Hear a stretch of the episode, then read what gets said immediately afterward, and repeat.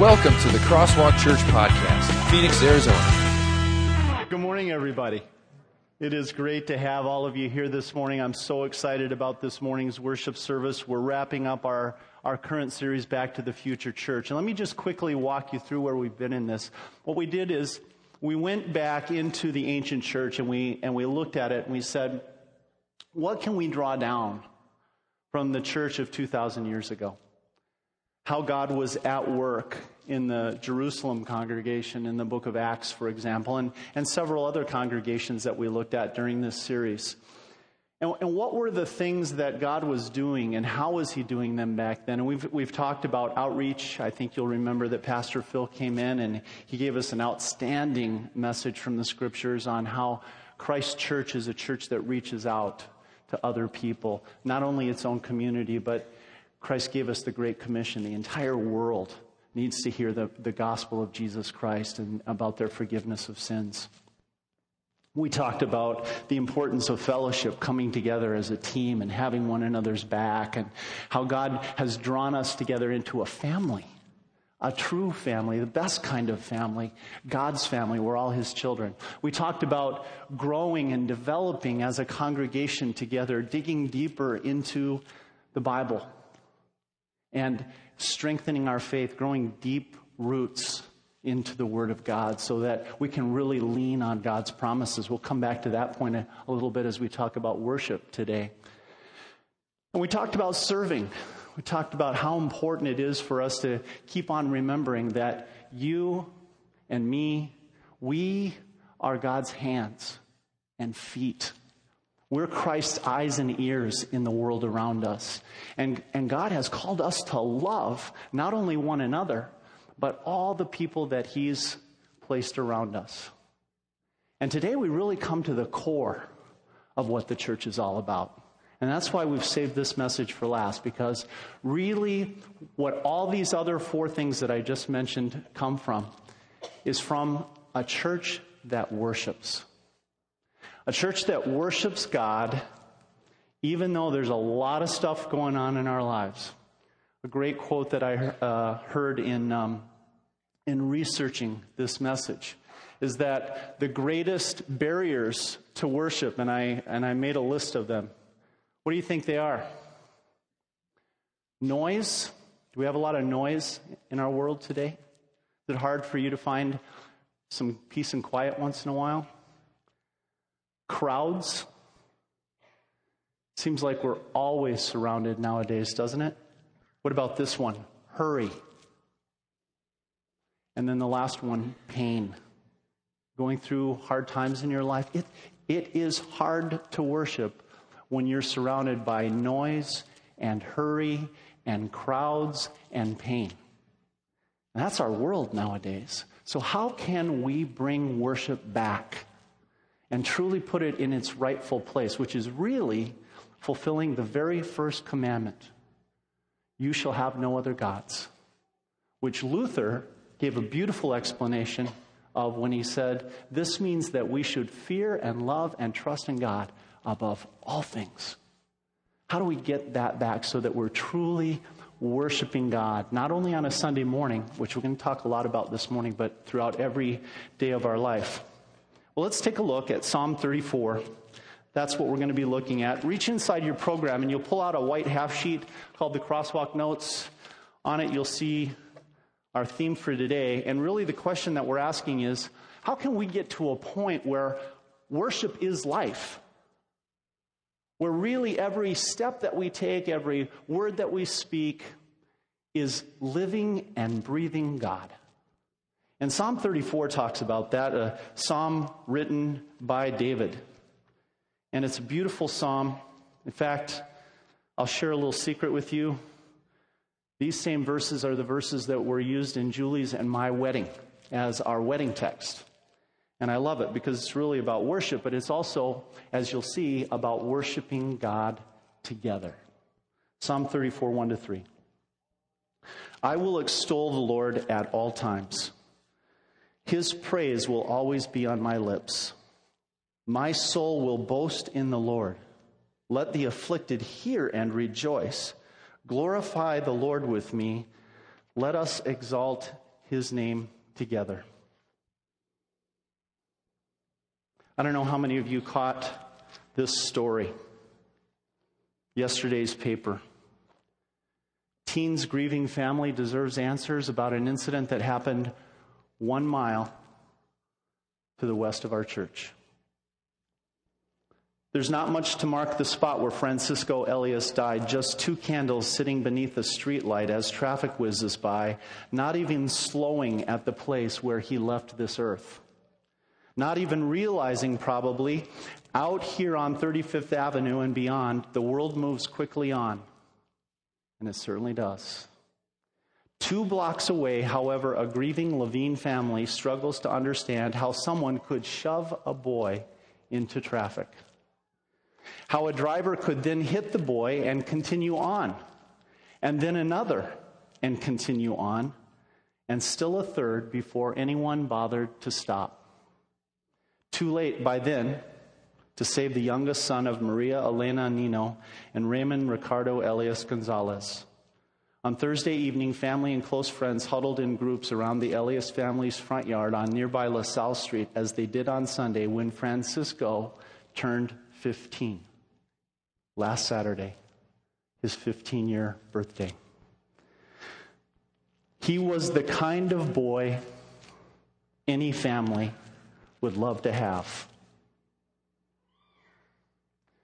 We live in a world, and we live in a community that so needs a group of people to come together and bring glory to God.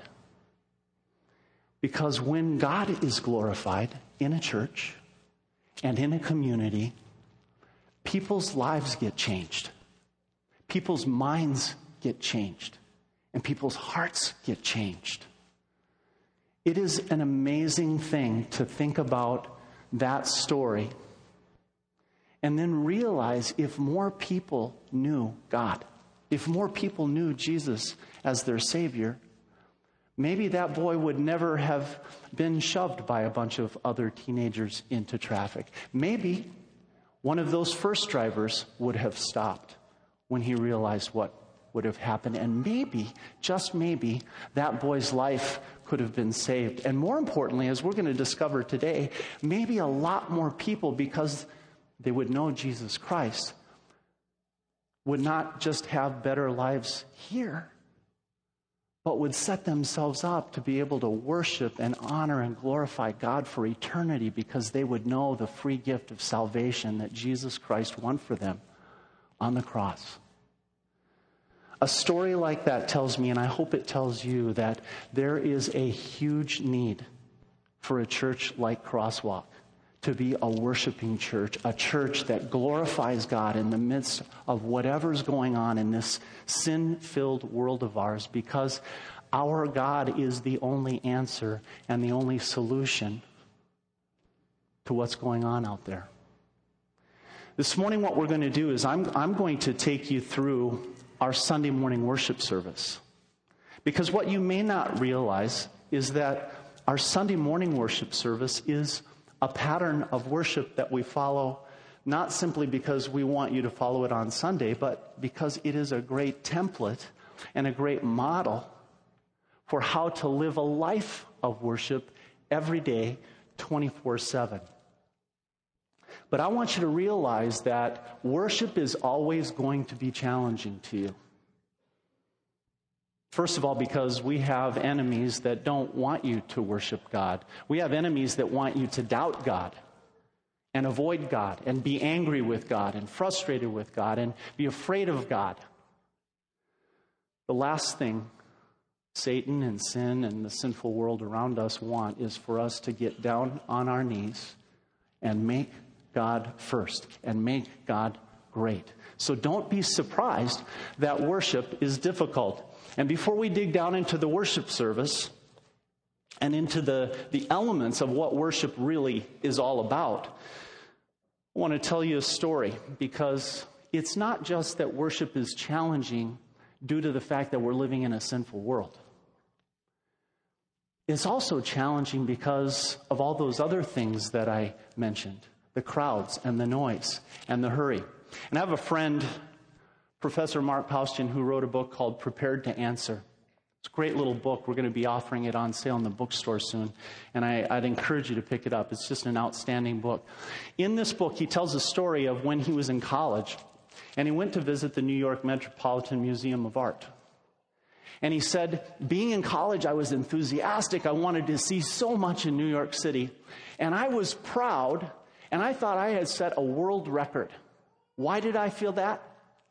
Because I went through the entire Metropolitan Museum of Art in 2 hours. I felt to myself, no one has ever covered the whole Metropolitan Museum of Art in 2 hours. And now, 25 years later, he says, what a dummy I was. Because I allowed myself to be rushed through that museum to the point where I never really stood in front of any of those pieces of art and truly appreciated them and saw what was in them. And he dreams in this story of what would it be like if I had a tour guide today, someone who really, really pauses and pushes away the noise and the crowds and the hurry and said, look at this painting, Mark. What pain that artist must have been experiencing when they painted this picture. And Mark, come over here. Look at this one. Will you see that sculpture? Do you see the expression? What amazing joy and happiness this sculptor must have been having as he carefully carved this sculpture with his own hands. And he says, if I were to go back today, I'd understand, I think, a little bit better about what worship is. And that why a person can appreciate art is the same person a person can appreciate God. But it's only by pushing stuff back, the noise and the crowds and the rushing around, that we get the chance to pause and look and see what God is really in his love and grace doing in our world. Listen to just one paragraph from the book. The plain truth is that God is the ultimate artist to admire and enjoy. And for these actions we were made. If we complain that God wants us to praise him, and you might as well complain that God wants to fulfill us, we make our lives worthwhile and fill us with the one thing that fits the peculiar empty shape in our souls. That's what he wants to do. Fill us with that one thing himself. The appropriate human response to God's work is to fall on our faces in worship. The biblical prophets and psalmists don't praise the way they do. Whom have I in heaven but you, and earth has nothing I desire besides you. They don't praise that way because they're supposed to, of all things. They praise simply because they see. But of course, to be able to see, we have to push back the crowds and the noise and the hurry. They worship because God has revealed something of himself. Not to praise is to lose the greatest experience, to miss out on life's purpose, and to forfeit the only thing that makes any sense. And that's why this message is so important for us today. I don't want this to be a church, and I know you don't want Crosswalk to be a congregation that misses out on the one thing that truly makes any sense in this nonsensical world of ours, where a boy can be pushed into a street by a group of teenagers. So I'm calling all of us today to dig deep and learn what worship is all about and make a commitment to be a God-honoring, worshiping church in this dark community spoiled by sin, so that we can be a beacon of light and love to people. Let's dig into the Crosswalk notes. What is worship? We'll take a look at those verbs in Psalm 34, 1-3. Circle the word extol. Circle the word boast. Circle the words hear and rejoice. Circle the word glorify. And circle the word praise. Do you get a sense of what worship is if you look at those words? Do you understand that to worship God is to praise Him with great enthusiasm and admiration? Do you see that God literally wants us to boast in Him? And you know what boasting is?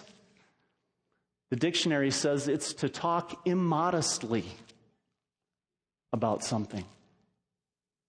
God wants you to talk about Him immodestly, without fear, to proclaim His name. To glorify, the dictionary says, is to cause something to be more pleasant, more important, or more desirable than we normally think of it as being. The word that I love the best actually comes from the Hebrew in the last verse. It simply means to make something big or make something great, or in short, to magnify something. And that's really what we're going to talk about, is how do we make God big in our lives? How do we magnify Him to the point where He begins and His love and grace and forgiveness begin to crowd out the pain in our hearts? The guilt and the shame that we feel because of our sin. And what we've been talking about, the noise and the hurry and the crowds in our lives. How do we get to that point where we make God so big and so great that every moment of every day is worshiping God? So worship is to magnify God. And if I were to just put one thing in your mind today, is remember that point. As you go about coming to church on Sundays, and as you go about leaving church and going out into your life, ask yourself this simple question. How am I going to magnify God today? How am I going to make Him great? And I'm going to give you 7 habits or 7 ways. If I were to write a book, I might call this the 7 habits of highly effective worshipers. And I think just by seeing these, you'll see exactly why on Sunday morning you come and you worship the way we do. Now, how does a worship service usually start? A little cup of coffee in your hand. Picture yourself wandering into the auditorium and you're looking around. Where do I want to sit today? And what's the very first thing that happens? The Crosswalk band comes up, right? Jonathan says in a hearty voice, "Good morning, everybody. Welcome to worship at Crosswalk this morning. Let's stand up and sing and praise God." The very first thing we do to worship God, as we already defined it, is I worship God by praising Him. Now, we're going to go back, and I'll come back to that point, but take a look at Psalm 113.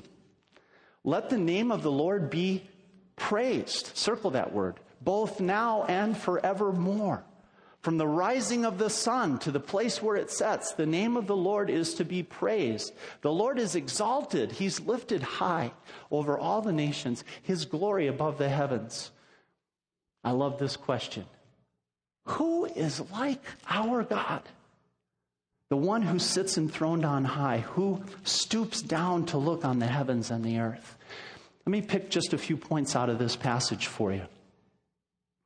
When are we supposed to be praising God? Now and forevermore. So write the little word "when" question mark next to those words. And where are we supposed to be praising God? From the rising of the sun to the place where it sets. That's where. And notice what it says. He is so beyond us, it's impossible to think. You know what the theologians call that? They call it God's transcendence. He is wholly other than us. Truly, we can hardly grasp how great God is. He is transcendent. And yet, look at what it says. God's transcendence is in what the theologians call his imminence, his nearbyness, his closeness to us. What does it say? Who is like the Lord our God, who sits enthroned on high? He's so far up there, but what does he also do? He stoops down and gets on our level so that he can clearly see what's going on in his heavens and on the earth that he created for his people. What an amazing God you and I have, that is so other than us and yet is so close to us that he calls us our Father, calls himself our Father, and says, here's how I want you to address me. Call me Abba, Papa. That's an amazing God. So whether you eat, it says in 1 Corinthians 10:31, or drink, or whatever you do, do it all for the glory of God. You know what that tells you? It tells you that while praise is worship, it's not reserved for the first thing you do in an hour on Sunday. It tells you that 24/7, whatever you're doing, eating, drinking, you can do it all to the glory of God. And this is one of the very reasons our worship service is set up the way that it is, to remind us that our entire life, first and foremost, is about praising God. So that's our first point. I worship God by praising him. Now, the next thing is something that happens intermittently throughout our worship service and is critically important, not only in the worship service, but also in our daily life. And it's something that David mentions. I don't know if you caught the title to Psalm 34, because I didn't read it. But if you have your Bible open to Psalm 34, this is what the title says. Of David, when he pretended to be insane before Abimelech, who drove him away, and he left. What he's saying is these words have a context. There was an event that provoked David to write this poem. And it's kind of an interesting story. David had been King Saul, the king of Israel's top guy. I mean, he was the soldier that everyone looked to. Remember the story of David and Goliath, and you'll know why. In fact, David got to be so renowned and such a right-hand man to the king that Saul would call him in when he was upset. And David also had this skill with a stringed instrument. And David would come in and speak soothing words and then play his instrument. And he got to be Saul's counselor. And in addition to that, he got to be Saul's son Jonathan's very best friend. In fact, Jonathan and Saul got to be so close that in the end, Jonathan betrayed his own father, Saul, to make sure that David escaped when Saul became angry and turned on David. And this psalm that we read, Psalm 34, is about the time just after Saul got so angry with David that he was going to kill him. And so David took off, not wanting to dishonor the king. He took off and he booked it out of there. And he landed in a city, Gath, which was actually one of the five major cities of Israel's enemies. And in that city, when they saw that David was there, and they knew that he had killed Goliath, remember Goliath was a Philistine, they began to say, isn't this guy the guy that they're singing over there about in Israel? And do you remember that song? Saul has killed his thousands, they sing. But David, this guy, has killed his tens of thousands. And now we're going to give him refuge when he's sung about as having killed tens of thousands of us? Not going to happen. And so you know what David does? He gets so scared for his life that he pretends to be insane. He lets drool run down his beard. He goes to the city gate and he starts clawing on it so hard that he leaves marks in the city gate. Finally, the king of Gath says, enough of this. And he drives David out. And David ends up living in a cave. Some of you are going through times that make you feel like you're going insane. I know this. Some of you are going through such difficult times that you're wondering, will I be living in a cave next? And I want you to look at David's words. Because in David's words, he said, when I was going through all of that, I had my own little plan of pretending to be insane, but that was in my weak moment. In my strong moment, I knew what to do. I'm a sinner, David knew, and he always admitted. And in his sin, sometimes he didn't trust God enough, and so he came up with these weird ideas of pretending to be insane. But he was also a saint filled with the Holy Spirit. And when the Holy Spirit was in control of his heart, he says, I called on the Lord, and the Lord heard my prayer. Whatever you're going through, be like David. Put it to God in prayer. And don't let the pain get in the way of your worship. Take it to God and know that He will take care of you. Your worries and hurts and suffering and pain don't have to drive you insane. Take it to God and put it in His lap. Notice what it says in the Crosswalk notes. I urge then, first of all, that requests, prayers, intercession, and thanksgiving be made for everyone. And then underline this. This is good, God says, when you pray. It's good when you pray. And it pleases God, your Savior. And Paul writes to the Thessalonians and he says, be joyful always. And then underline these two words. Pray continually. And give thanks in all circumstances. For this is God's will for you in Christ Jesus. And in Psalm 34, verse 4, right after what we read, David says this, I sought the Lord and He answered me. He delivered me from all my fears. The second way we worship God is by praying. There's a third way. And you notice we do this each and every Sunday. We haven't done it yet. And we usually have by this point. Do you know what it is? Each and every Sunday we take a few moments to get real with God. And to allow Him to get real with us. And to tell us authentically from His heart what He wants from us. And you know what it is? Jesus told us what it is. Be perfect. As your heavenly Father is perfect. Now hear those words. God wants you to be perfect. Not just any old kind of perfect, but as perfect as God the Father is perfect. Pretty high bar, isn't it? And when I measure myself against that bar, and I'm wagering when you measure yourself against that bar, you come up far, far short. So do I.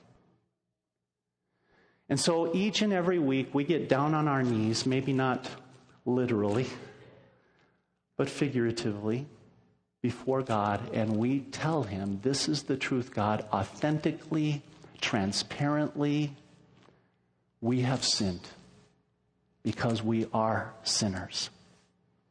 And I told you a week or two ago, I said, this is a church for sinners. It's not a church for the people that come and say, you know what, I got nothing to give to God when confession time comes up. This is a church for people whom God has moved to truly see, I got stuff that I need to put at the foot of the cross and hear from Jesus that He has forgiven me. Take a look at what the passages say. And look at what benefits come from humbling ourselves. Therefore, confess your sins to each other and pray for each other so that you may be healed. And in Proverbs, it says, he who conceals his sins does not prosper, but whoever confesses and renounces them finds mercy. Now, those are amazing words of promise. You and I, we worship God when we confess our sins. And the reason that we haven't done it in the service yet is because we're going to do it in the service right now. Will you bow your heads with me? Father in heaven, we were born in sin, conceived in it, sin that we inherited from our parents, sin that goes all the way back in an unbroken line to Adam and Eve when they rebelled against you in the Garden of Eden and took the fruit from that tree, the tree of the knowledge of good and evil. Lord, every day we break your commandments. We miss the mark, we fall short, we cross the line with you. And we know that this hurts your heart. We know that it angers you. We know that really all we deserve from you is your anger and your punishment. That's what we deserve, and we know this. And yet, Lord, you are an amazing God who cares about justice and holiness so much that you call us to be perfect. And yet, you're right here stooping down to be with us, sending your son Jesus into the world to take the punishment and the anger that we deserved and trade it out for mercy and grace and forgiveness. And that's what you give us because you love us so much, even while we are still sinners. Lord God, Heavenly Father, forgive us, cleanse us, create in us a clean heart. And we know you've done that already because your son died for us. And you, Father, raised him from the grave to show that you have truly forgiven us. We ask your forgiveness and we receive it in Jesus' name. Amen.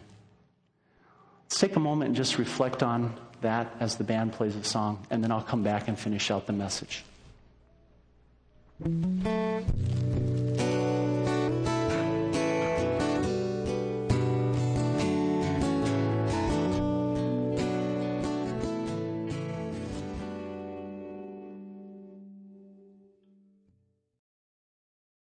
You know that also every week after we confess our sins, there's something that, again, the theologians call absolution. And what that is simply an announcement that the forgiveness belongs to you. And it does. You are forgiven. You're a dearly loved child of God. You want proof of that? Look at what it says in 1 John 1:9. Let's read it together. If we confess our sins, he is faithful and just and will forgive us our sins and purify us from all unrighteousness. And that leads us to the second type of confessing that we do in worship. You know what that is? There's two types of confessing. There's confessing our sins. You know what the second one is? Confessing our faith, what you just did. You confessed that you believe that when you take your sins to Jesus at the cross, they are forgiven. And that you are a dearly loved child of God. Flip the page over. Notice what Paul wrote to the Romans, that if you confess with your mouth, not sins, but that you confess with your mouth Jesus is Lord. That's confessing your faith. And believe in your heart that God raised him from the dead, you will be saved. For it is with your heart that you believe and are justified, and it is with your mouth that you, circle that word, confess and are saved. As the scripture says, anyone who trusts in him will never be put to shame. Crosswalk is a confessional church. And what that means is that we love to take the truths of the Bible and tell them to others. And be very upfront and say, this is what the Bible says, and this is where we stand. I believe that Jesus is Lord, and all the other truths of the Bible that go along with that. That's what it means to be a confessing church. A church that confesses its sins, yes, but also a church that stands right here. No more, no less, no adding, no subtracting. We stand where the Bible stands. And that's what true worship is. You know what Jesus said? The kind of worshipers the Father seeks, he tells the woman at the well in Samaria, are those who worship him in spirit and in truth.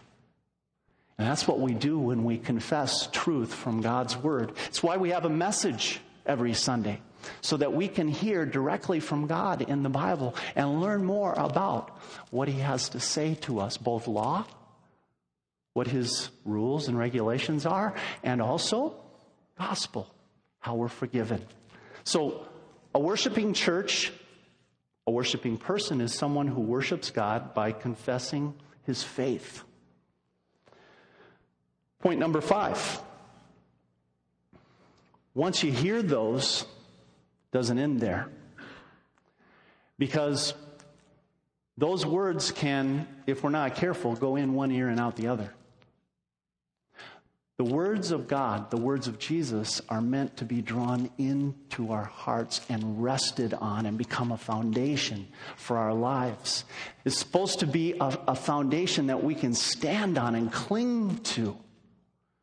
We can put our hearts and our minds right there and know that what God says is really true. You know, our tagline at Crosswalk is, live the adventure. And I believe this point is about that tagline. Do you ever have times in your life where you go, man, the circumstances do not look very favorable right now? And yet, in the face of those unfavorable circumstances in your life, you say, but God put me here, right now, for this time, this place, and he's called me to be faithful and to walk on his promises. Now, it gets a little nerve-wracking sometimes to walk on promises. Have you ever tried it? Especially when circumstances are shouting and screaming in your ear, don't do it. It's too risky. And yet you go back and you read that promise, maybe the one that says, I'm with you always, or the one that says, all things work together for good for those who love God, or the promise that says, my grace is sufficient for you. And you say to yourself, you know what? Bag the circumstances. I have something bigger and better than circumstances. I have God's promises. And I'm going to stop walking on the circumstances and start working and walking on the promises. I'm going to stop living by fear and start living by faith. And that's our fifth point about worship. I worship God by clinging to his promises as I walk through life. You know with all your heart and soul that not one of all the good promises the Lord your God gave you has failed. This is Joshua after they've entered and conquered the promised land where there were all kinds of enemies and opposition and circumstances. And at the end of his life, Joshua looks back and he says, not one of those promises failed. Every promise has been fulfilled. Not one has failed. Psalm 106 says, then they believed his promises and sang his praise. I worship God by clinging to his promises.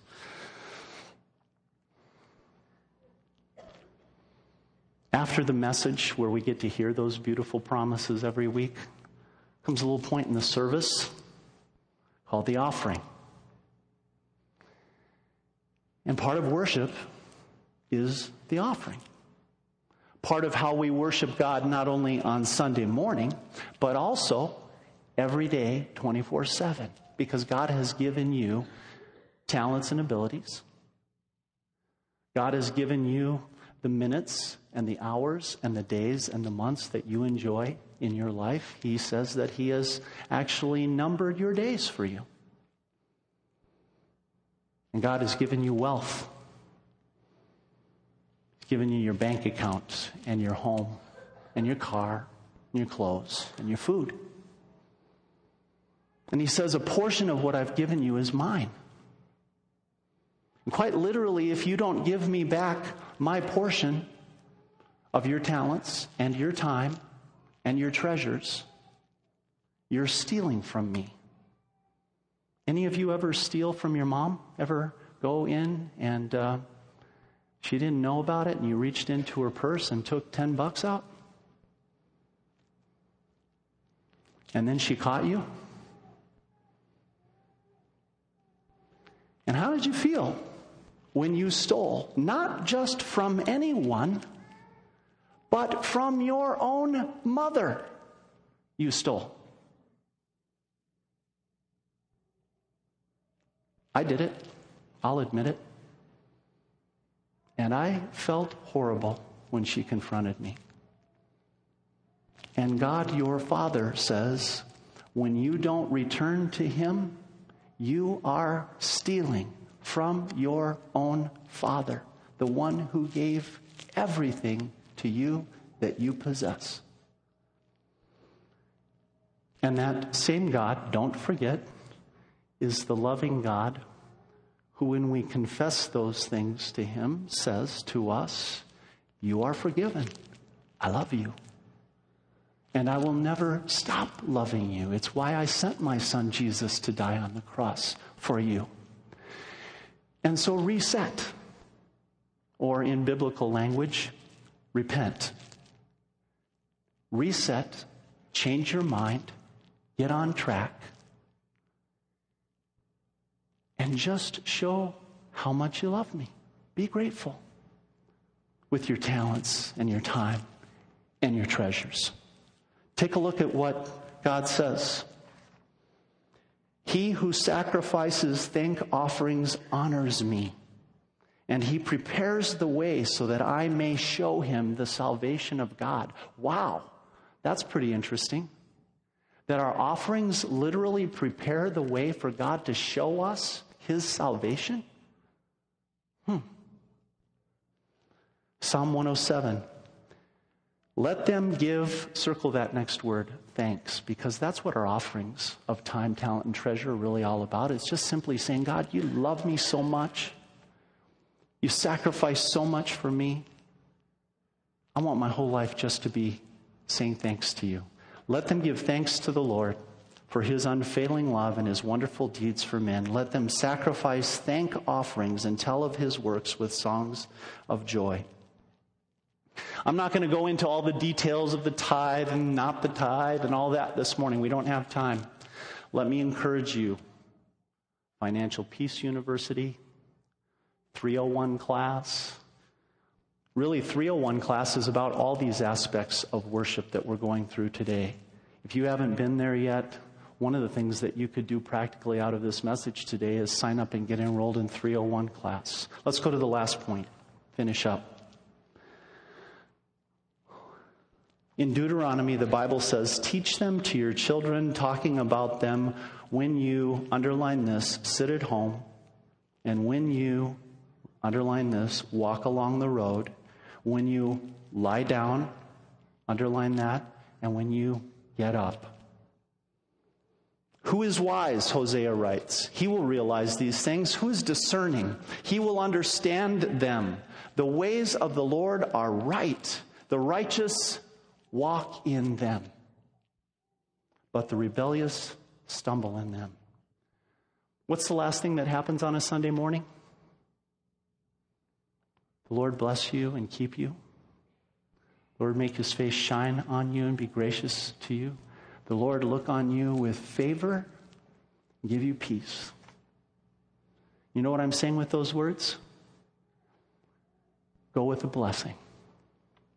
Because as you walk, I want you to walk in God's promises and worship not just an hour on Sunday, or in Crosswalk case, an hour and 15 minutes on Sunday, But every day, 24/7, is worship.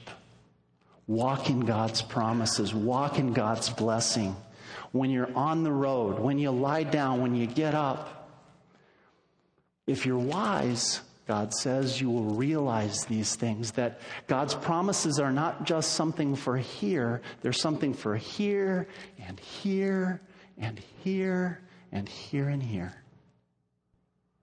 Walk in them, God says. Walk in the comforting shadow of the cross.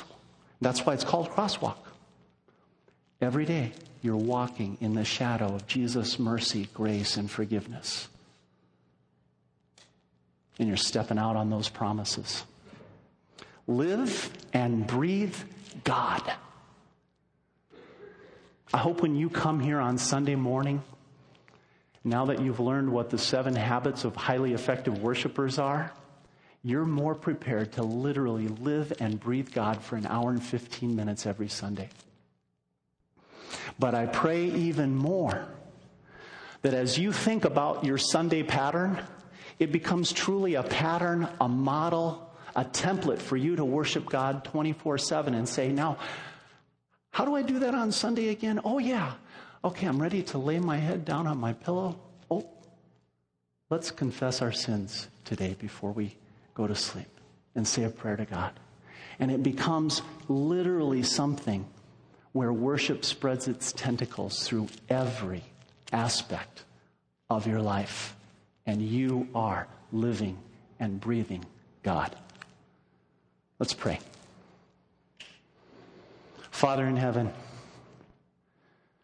thank you so much that you give us so many ways, at least 7 different ways in which we can make you great in our lives, in which we can glorify and honor and praise you. Lord, help us to fix these 7 habits, these 7 ways that we can worship you in our minds. And thank you for a worship service that helps us to do that. Now help us to draw down, Lord, that worship service and make it something, a set of things that we do every day in our life. Lord, we again repent before we leave this message and say to you, we have not always done this. We have fallen far short. But out of gratitude for your grace and forgiveness, for your Son, Jesus, for the eternal life that he gives us as a free gift, now, Lord, motivate our hearts to live a life of gratitude and worship as we walk along the road, as we lie down, and as we get up. We pray this in Jesus' name. Amen.